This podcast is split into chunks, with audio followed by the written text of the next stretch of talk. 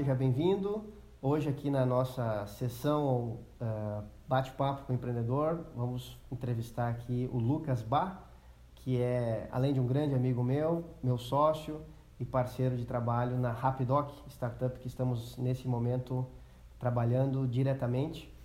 E ele é a pessoa encarregada por toda a parte de desenvolvimento de software, figura essa conhecida no mundo das startups como o CTO, o encarregado técnico, né, da parte técnica uh, de software e desenvolvimento da startup. Então, uh, hoje nós vamos falar um pouco sobre essa área né, tão importante e vital dentro de uma startup, que é o cuidado com o produto, né, e principalmente se esse produto é um produto uh, tecnológico, né, um software, um serviço na, na internet, etc. Então, estamos aqui com o Lucas. Seja bem-vindo, Lucas, ao canal. Obrigado, Ivan. Prazer estar aqui contigo no teu canal e com a tua audiência. Obrigado, é uma, é uma honra estar com, com esse amigo aqui, trabalhando aqui conosco e, e podendo aqui fazer um, um bate-papo que tem por objetivo é, ajudar né, o pessoal que está querendo empreender, que está começando a empreender, ou mesmo que já está empreendendo e às vezes não sabe bem é, que caminho dar continuidade. Então, é, primeiramente, gostaríamos de, de, perguntar ao Lucas e que nos falasse um pouco sobre é, o que é de fato então essa figura, né? O que é um CTO, o que é esse papel, que papel cumpre esse cargo, essa figura dentro de uma empresa, dentro de uma startup? Ivan, o CTO dentro de uma startup, dentro de uma empresa no modelo tradicional, é, em outras palavras, o diretor de tecnologia. É a pessoa que responde por toda a parte tecnológica de uma empresa. Existe dentro dessa nomenclatura da, do C-Suite, que, que se chama, né, dentro do mundo das startups é bastante comum, existe um outro cargo que também está atrelado à tecnologia, que é o CIO, CIO, né? Uhum, Falando em português. Que, que também é um diretor de tecnologia, mas um pouco mais voltado para processos internos da empresa. Então, o CTO normalmente é alguém que está relacionado ao desenvolvimento de algo dentro da indústria, dentro da startup, dentro da empresa, como quer que seja, trabalhando ativamente na criação e no processo de estruturação de, de produto, de tecnologia dentro de uma empresa. Ah, entendi. Então, é algo também importante que, que assim, que, em termos claros, né, né, dentro da, desse universo né, de de startups, de negócios, é, a importância de, de que essa pessoa seja realmente um é, alguém interno da empresa, né? Porque a gente vê muito no mercado pessoas contratando, é, ou melhor, empresas contratando em outras empresas de software para desenvolver o seu aplicativo, o seu site, o seu software. É, e muitas vezes esse produto ele é, é o coração do negócio, o coração daquele, daquela empresa e muitas vezes se terceiriza isso. Né? Eu queria ver qual a tua opinião sobre terceirizar ou não é, o desenvolvimento né, da, do, do, produto que a empresa utilize. Né? Então, essa é uma excelente pergunta e, e dentro do mercado existem opiniões favoráveis a, a ter internamente uma equipe que faça isso ou a terceirizar, que seria procurar uma empresa de desenvolvimento de software, algumas que já oferecem até equipes de software remotas, ou seja, tem uma série de, de outras alternativas. E há bastante divergência em relação a isso. A mim, particularmente, parece mais adequado que se o, o coração da empresa é o produto, que é um software, é um, um app ou uma, uma aplicação web ou algum outro sistema que, que seja o foco uh, da empresa, o coração da empresa, me parece mais lógico que o desenvolvimento seja interno, seja feito dentro da própria empresa, porque isso te propiciaria uma série de vantagens. Uh, nós normalmente encontraríamos uh, condições mais favoráveis para gerenciar a equipe, para ter uma, uma resposta mais rápida, para ter pessoas que compreendam também a visão do negócio e, e andem junto, né? que isso faz parte da cultura já de uma startup, já, onde a gente vai ter pessoas que normalmente têm ou, ou vêm a ter a visão do dono. Né? Por serem empresas menores, mais ágeis e um pouco diferentes de uma forma de pensar uh, mais tradicional, precisam ter também a visão do dono, do empreendedor, da pessoa que, que idealizou o negócio. Então, ter o desenvolvimento interno é algo que é bastante favorável nesse caso. Uh, no caso de outras situações que demandam softwares, é, por exemplo, dentro até da, da Rapidoc mesmo, da nossa empresa, a gente usa uma série de outros sistemas que são terceiros, que simplesmente são serviços que nós utilizamos, que já o mercado já disponibiliza, que para nós não seria interessante nós desenvolvermos porque o custo para nós seria muito mais alto do que contratar um serviço externo, já que, que o mercado já oferta, e especialmente por também não ser a nossa especialidade. Então, em síntese, é o, a empresa, a, o empreendedor, o, o conjunto dos, dos, sócios precisaria fazer uma avaliação. É, o que nós fazemos aqui, o coração ou o que nós pretendemos fazer, porque também teu canal é focado para o pessoal começar o seu próprio também, negócio. Né? Claro. Então, o que nós queremos fazer? O que é? É um, é um aplicativo? É um, um sistema web? É oferecer um serviço na nuvem? O que, que nós queremos fazer? Se é algo nesse sentido que, que o, o sistema, perdão, que a empresa dependa de um sistema que, que tu tens que ter um controle, eu recomendaria que o desenvolvimento seja interno. Uhum. Caso contrário, você poderia trabalhar com uma empresa especializada em desenvolvimento de software ou até encontrar já soluções prontas no mercado. Mas, mas eu, sinceramente, me, me parece melhor que o software, se ele é o coração da empresa, o desenvolvimento seja interno. Sim, muito bom. É, e assim, Lucas, que, que, qual a tua visão também sobre é, as características de um CTO? Porque é, algo que também sempre comento aqui no canal, em outros, outras oportunidades, da importância dos sócios serem pessoas complementares. Ou seja, ter aquele sócio que tem uma, um, um viés, um perfil mais é, de negócio, comercial, e ter um sócio que conheça da parte técnica do negócio. Né? Por exemplo, se fosse uma, uma startup de engenharia, então teria que ter um engenheiro ali, assim como alguém com conhecimentos comerciais, né, ou de mais de gestão, e internalizando o desenvolvimento, um sócio com conhecimentos uh, dessa parte técnica de desenvolvimento, né? seja, pessoas com perfis complementares. Essa pessoa, para ser um CTO, para ser esse encarregado do, de toda a parte técnica ou de desenvolvimento, ele precisa ser um programador, necessariamente, ou alguém com noções de desenvolvimento? Que, que, qual a tua visão, Lucas? Também é uma pergunta bem interessante. Uh, tudo vai depender do estágio da empresa. Porque se a empresa é uma empresa que está em fase inicial, pensando em pessoas que estão, por exemplo, aqui aprendendo no teu canal, Ivan, a, a começar um, um negócio novo. Ela vai começar, ela tem uma ideia, está numa fase de concepção e ela precisa fazer que isso se torne um, um MVP, produto mínimo viável, né, para traduzir a, a sigla, e, e, e quer ir logo para o mercado para testar. Então ela vai precisar que alguém faça isso para ela. Então, normalmente, o responsável pela área técnica, o CTO, nesse caso, ele vai ser um programador.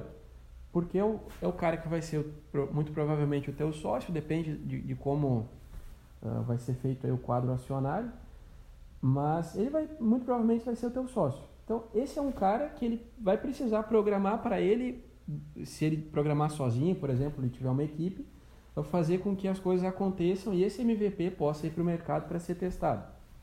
Numa empresa que já está em crescimento, já está em fase de desenvolvimento, já está avançando, assim, está tá escalando, né, o termo que se usa dentro uh, do mundo das startups, uh, não necessariamente o CTO tem que ser um programador no sentido uh, de codificar coisas.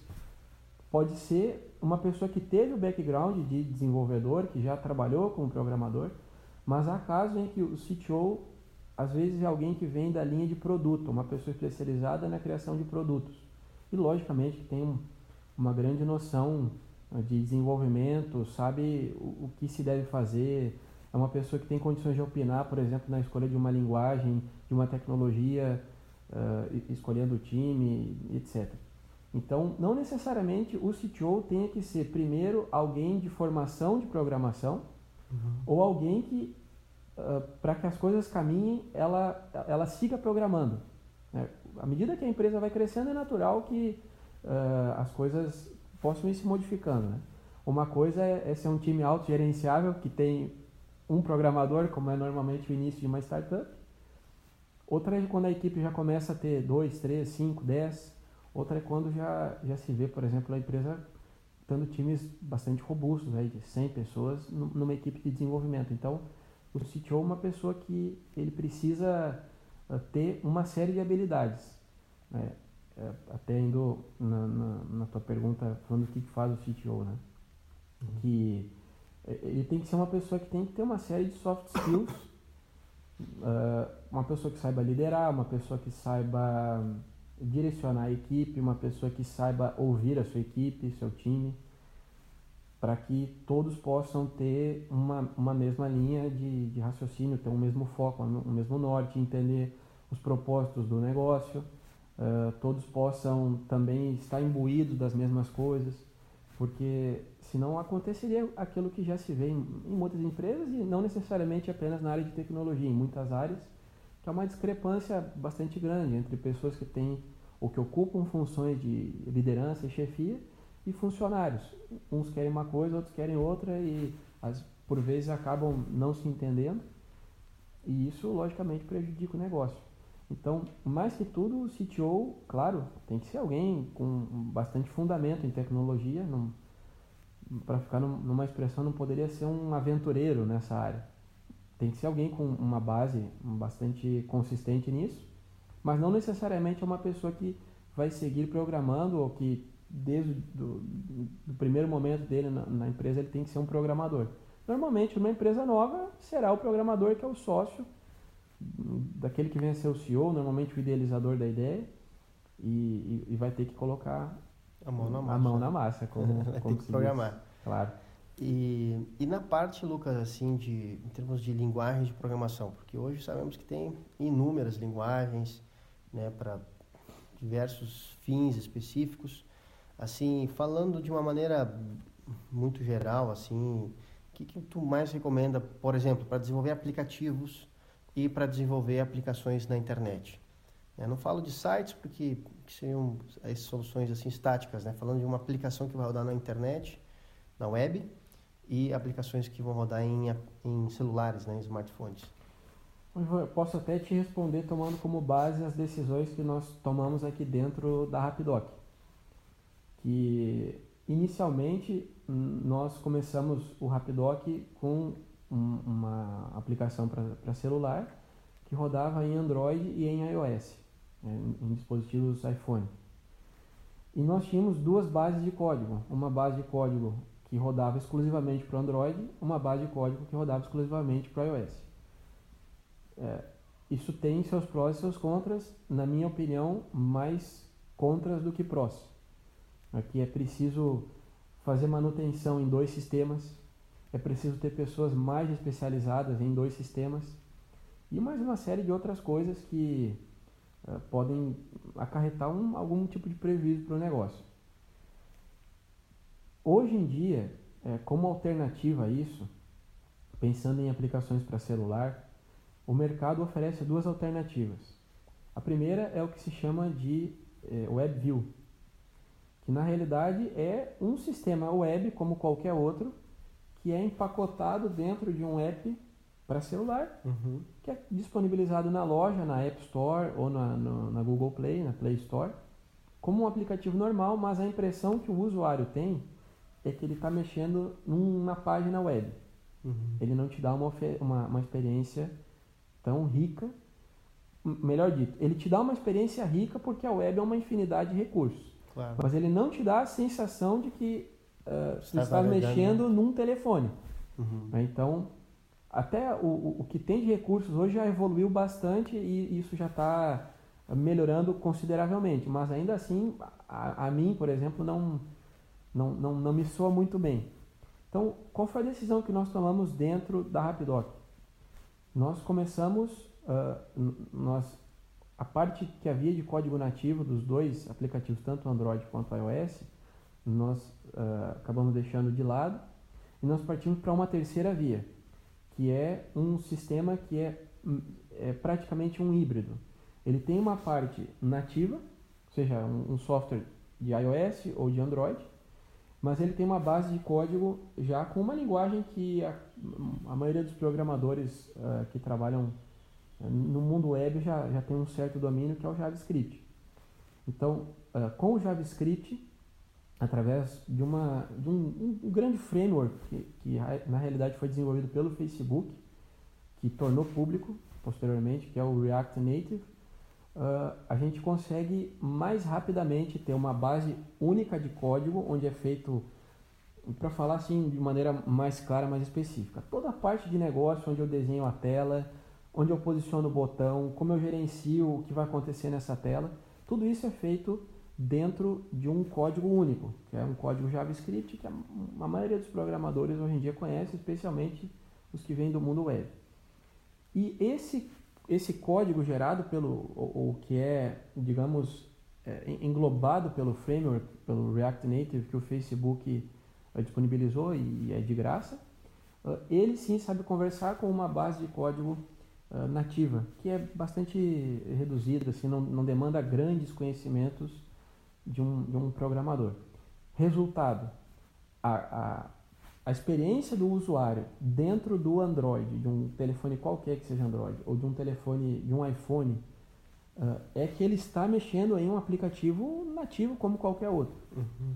E o desenvolvimento desse aplicativo praticamente é único. Ou seja, o que é feito pela, pela equipe de programação, pelo time de desenvolvimento, Sim, é feito uma única vez e isso se, se é, roda, digamos, nas duas plataformas. Então é um, é um terceiro modelo que está tá em voga hoje, tem, tem bastante uh, empresas evangelizando, é, aplicativos do próprio Facebook usam isso, uh, o Instagram, um aplicativo que usa isso. Se eu não estou enganado, o aplicativo de o Messenger do Facebook também usa o React Native. O Google, aproveitando essa carona, criou também um framework que trabalha igualzinho, assim, modo de dizer igualzinho, né? Tem, uhum. tem, suas peculiaridades, mas a ideia é a mesma uh, de ter uma, uma base única de, de código, mas que vai gerar código nativo, uh, que é o Flutter, que também tem o mesmo, o mesmo espírito. Então, Uh, essas são as alternativas que a gente tem hoje. Código 100% nativo, que vai depender de ter uma equipe especializada na, no uhum. negócio. Um, código que é feito através da WebView, ou de WebView, é um código de site normal, um, uma aplicação web normal, que vai encapsulada dentro de um aplicativo, mas não te dá a experiência de um aplicativo.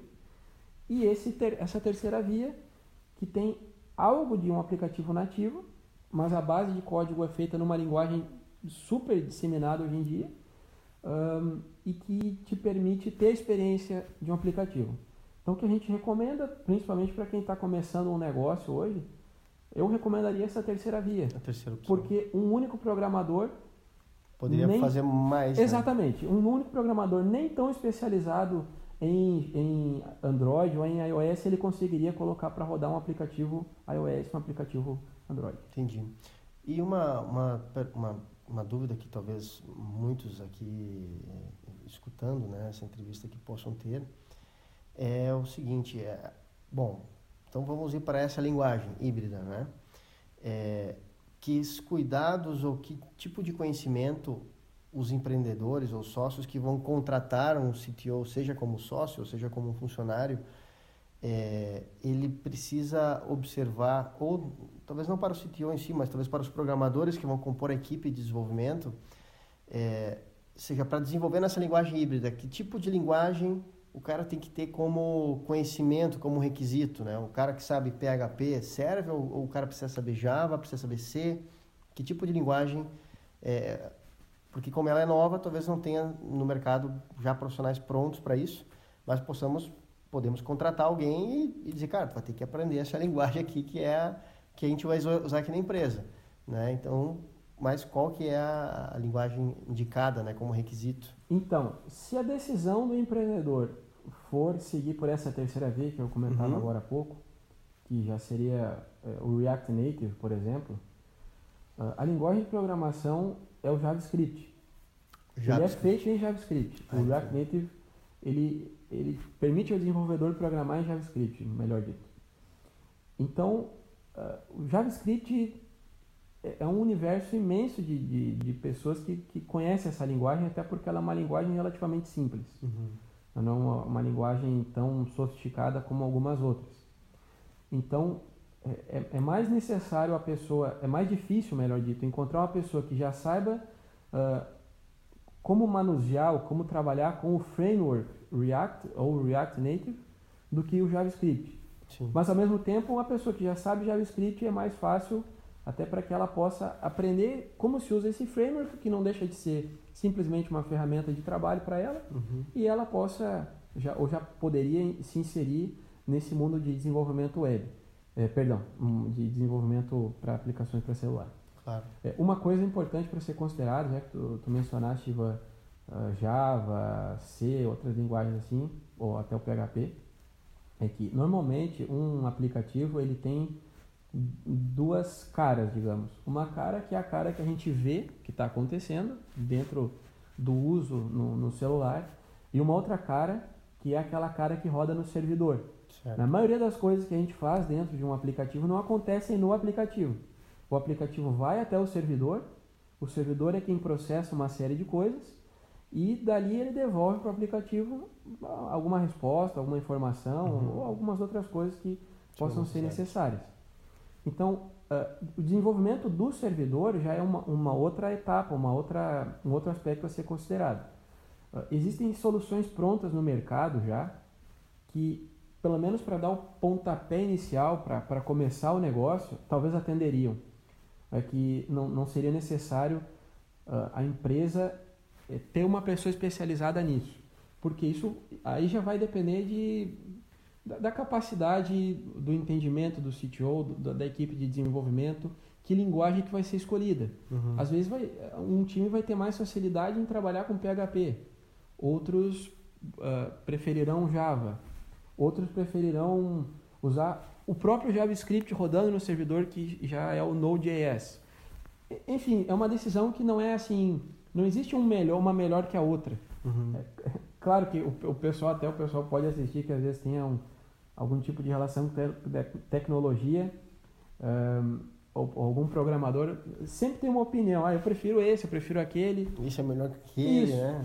Mas, mas é a mesma coisa eu te perguntar uh, que carro é melhor para eu andar aqui dentro da cidade. Ah, um vai preferir um carro mais SUV, outro vai preferir um carro normal, o outro vai dizer que qualquer carro serve. Uh, agora, se eu for para uma corrida, eu tenho um carro com uma finalidade específica, um carro de passeio claro. não me serve para uma corrida. Então, a mesma coisa acontece com linguagem de programação. Existem linguagens com propósitos específicos e, naturalmente, elas serão melhores para isso. Uhum. Existem linguagens que, mais ou menos, cobrem um, uma grande quantidade de, de áreas, de tarefas e vai muito do gosto e, e até da capacitação da pessoa.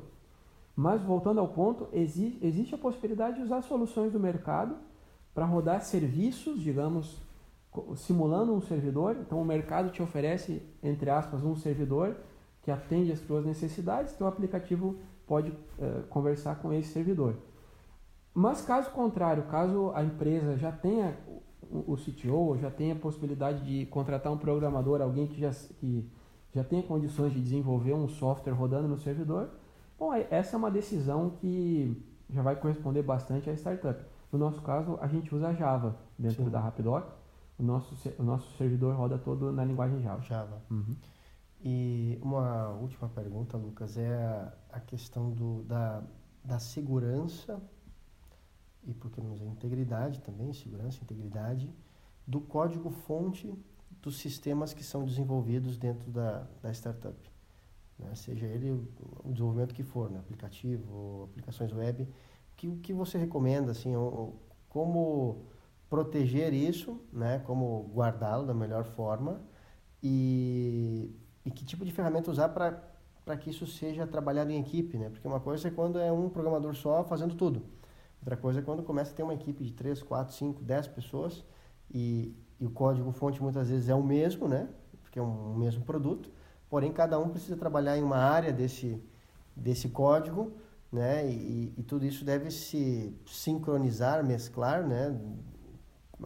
Perfeitamente, né? E, e, obviamente ser armazenado de maneira mais segura possível. O que, que você tem para nos falar disso?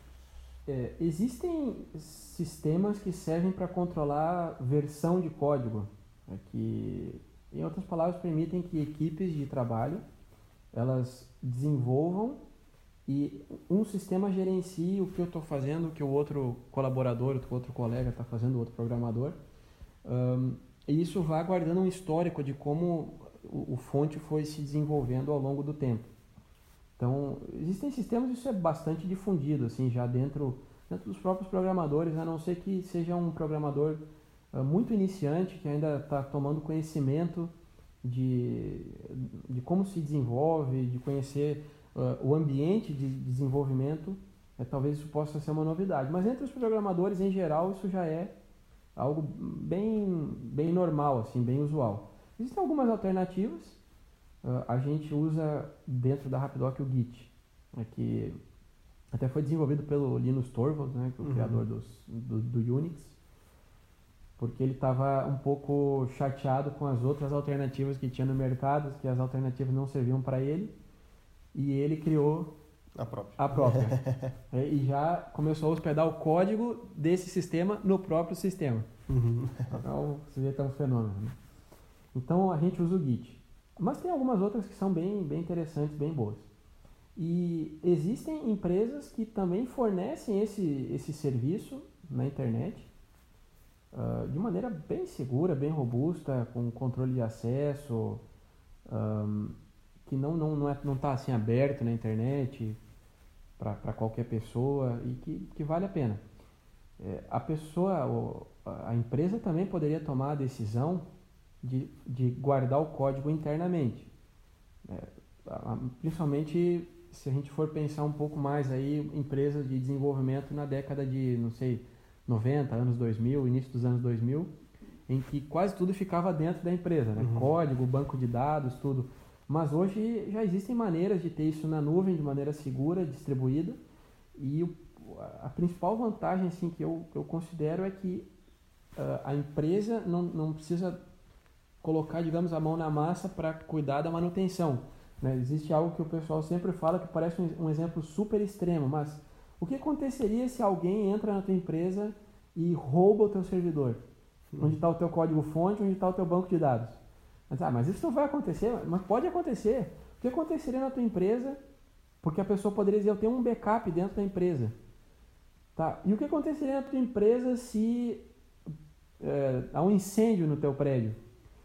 Ah, não, eu, eu levo o backup para cá assim e se corrompe. Ou seja, a pessoa está sujeita a uma série de ações que ela não controla. Claro. Podem parecer exemplos assim bastante extremados e com probabilidade pequena de acontecer, mas a pessoa está sujeita. No caso desse tipo de serviço na internet, uh, já, já se replica em, em, estruturas em outros lugares. Né? Então, eles têm uma, uma disponibilidade 24 por 7, ou seja, eh, se acontece algo, digamos, fisicamente, porque a empresa que oferece esse serviço, ela também pode sofrer os mesmos problemas que físicos que uma empresa poderia. Claro. Né? Mas ela já tem, como esse é o core business dela, é o negócio dela, ela tem isso replicado em outros lugares, Sim. em outros data centers, ou seja, em outros países. Em né? outros países, exatamente. Então é, é bastante mais fácil para ela proteger isso do que a pessoa, o empreendedor dentro da sua própria casa, Sim. digamos. É, há muita gente que pensa assim que é melhor ter isso em casa, às vezes até com medo de que alguém poderia, não sei, é, roubar a ideia. A ideia, exato. Mas como diz, até tem uma frase que é do Thales Gomes, um empreendedor que eu tenho bastante admiração. Ele diz, ideia vale 10 centavos da bacia. então, ideia, puxa, todo mundo tem ideia. Sim. Né? Então, é, existem essas, essas alternativas, a gente usa na nuvem, inclusive, para hospedar o código, os nossos códigos dos, dos nossos diversos sistemas. Uh, a gente usa uma alternativa na nuvem, numa empresa australiana, inclusive, que é a Atlassian, que é, puxa, super seguro. Uh, entra colaborador, sai colaborador, ele Se ele está no projeto, ele acessa, se ele não está, ele não consegue acessar. Então, uma série de, de providências que é possível tomar assim, para a gente se proteger. Tá bom. Bom, agradecemos aí esse bate-papo muito rico né, que tivemos aqui com o Lucas é, sobre toda essa parte técnica né, de desenvolvimento que é, se uma empresa começa e de novo não tem essa, essa figura, né, esse sócio com esse conhecimento, é, fica muito difícil às vezes para os empreendedores saberem para onde ir, né, o que fazer, que decisão tomar, que software, que linguagem. É, hoje há muitas possibilidades, né? E foi bastante enriquecedor, né, essas, essas orientações. E, e bom, gostaríamos de convidar todos aí que, que estão conosco que que deixe aí seu comentário, né, sua pergunta, que depois respondemos, né, Lucas? Se eu não souber responder, vou consultar o Lucas aqui para me ajudar a responder. É, também os, os serviços e, e, dicas que foram dadas, vamos colocar nos comentários, né, Lucas, os links.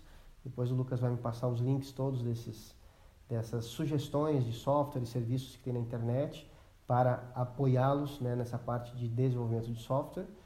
E e encerramos por aqui. Muito obrigado, Lucas. João, eu que agradeço. Um, muito obrigado pela oportunidade de estar aqui, conversar um pouquinho com o teu público. E, bom, esperamos que tenha sido de alguma maneira aí é, útil para esse pessoal pra, que está pretendendo empreender, que está aprendendo aqui bastante no teu canal. E fico à disposição aí para qualquer coisa. Novos bate-papos. Seguir conversando. Então tá bom. Valeu, Ivan. Obrigado. E Obrigado. um abraço aí a todos. Até mais.